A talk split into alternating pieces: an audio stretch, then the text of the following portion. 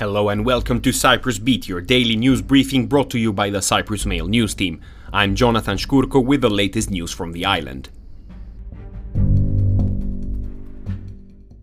First up, after weeks of intensive discussions and preparations, Israel has given the green light for a humanitarian aid corridor to open between Cyprus and Gaza.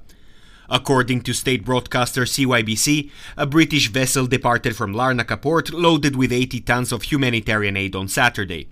The ship was escorted by Royal Navy warships of the UK and will transport the aid through Israel.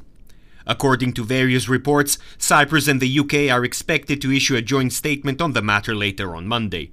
The aid from Cyprus, which had been stored in a designated area of the port, was added to the British vessel. Moving on, from the first day of the new year, a new UN envoy for Cyprus is expected to be in place, President Nikos Christodoulides said on Sunday. Asked when he expects the arrival of the envoy on the Cyprus problem, the president said, We are waiting for the announcements of the Secretary General. As far as I have been informed, the appointment is valid from the 1st of next year. The new envoy is scheduled to visit first New York to meet the Secretary General Antonio Guterres and then travel immediately to Cyprus. What I have asked for, taking into account my previous experience with envoys, experts, or personnel, is the need not to visit Cyprus only for 24 or 48 hours, Christodoulides added. In other news, trade union PEO has sent a message of solidarity to the millions of people driven to migrate for a better tomorrow, as International Migrants Day is marked around the world today. The union condemned any behaviors that create a climate of racism and xenophobia and declared that the only way to protect workers, both Cypriots and migrants, is unity, class fraternity, and organized struggle.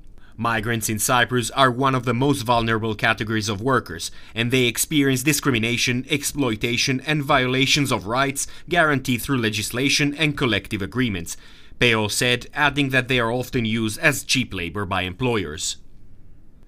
In other news, on Monday, members of the Isotita trade union will hold a demonstration outside the House of Representatives as discussions will begin on the state budget for 2024. The union said its aim is to protect the exclusion of low paid government workers from the arrangement for promotion, which it said constitutes a flagrant violation of their labor and human rights. We call on the Assembly to ensure the fundamental rights guaranteed in the Constitution, to exert appropriate pressure on the government to bring about appropriate changes in the state budget, so as to remove the injustice against the lowest paid colleagues, the union said. Isotita called for all members to join in the protest, so those in the House are aware of the magnitude of the injustice.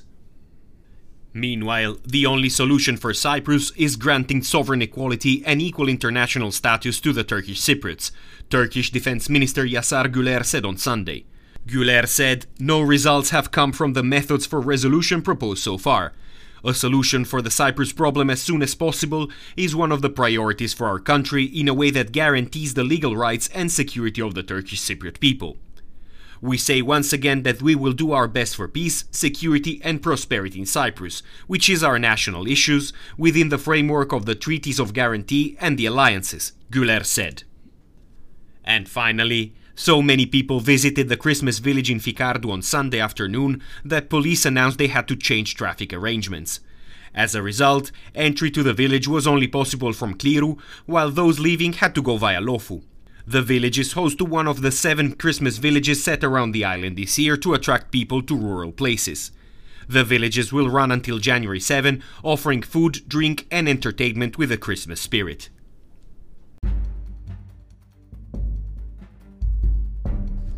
And that is all we have time for today. Thank you for listening. Cyprus Beat will return tomorrow. For more news, analysis, and content, please visit cyprus-mail.com.